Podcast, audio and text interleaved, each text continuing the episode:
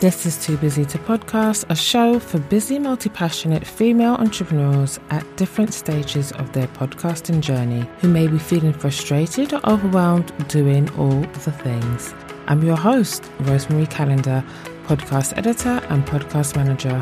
I'll be coming to you every week, solo or with a guest, to share actionable tips, simple strategies, and useful resources to help you manage and grow your podcast the simple way.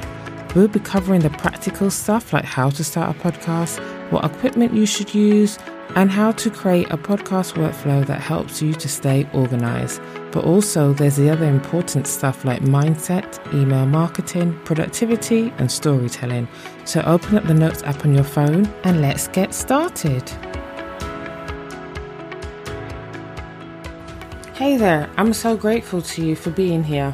Welcome to episode four of Too Busy to Podcast. As promised, today we're going to talk about why you should release a trailer before you officially launch. You might be wondering, what is a trailer and why do I need one?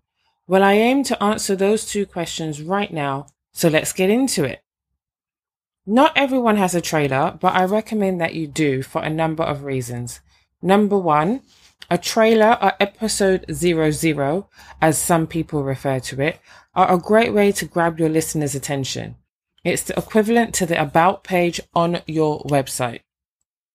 Number two, in order to submit your podcast to the various directories, Apple, Spotify, Stitcher, etc., you need to have at least one audio file live in your RSS feed. A trailer is great for this purpose, and I usually do this step at least two weeks before the launch date. This is to allow the directories enough time to approve your request and deal with any issues that arise. In my experience, most directories have approved within a day or less. Apple used to be a few days, a week at most. However, following their recent update in March 2021, this has taken a lot longer. Doing this means that on launch day, your episodes can be uploaded and scheduled to go out as planned.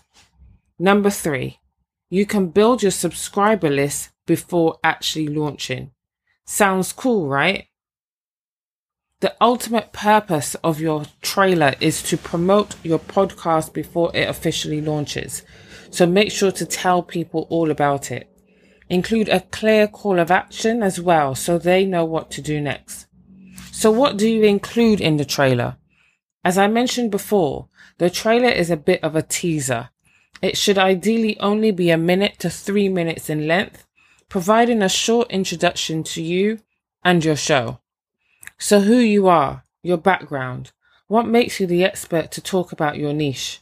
You really want to answer all these questions in this episode, so think about what they might want to know about you. They will also be interested in learning who the show is for and why they should be listening.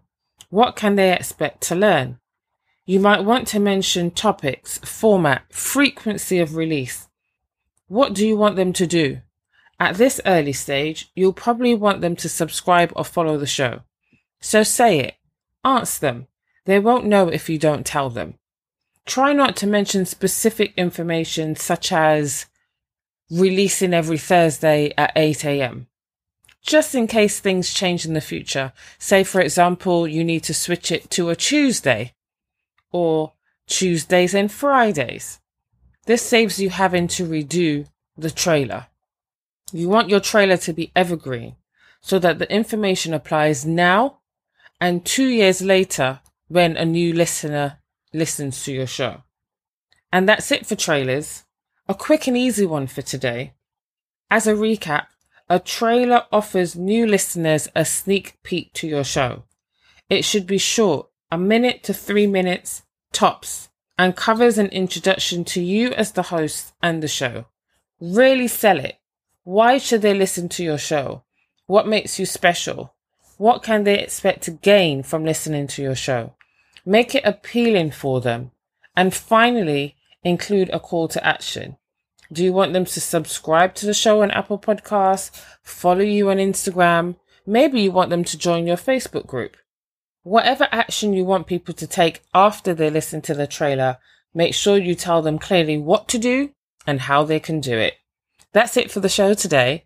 Next week, I'll be talking to you about what you need to include in your intro and outro. See you then.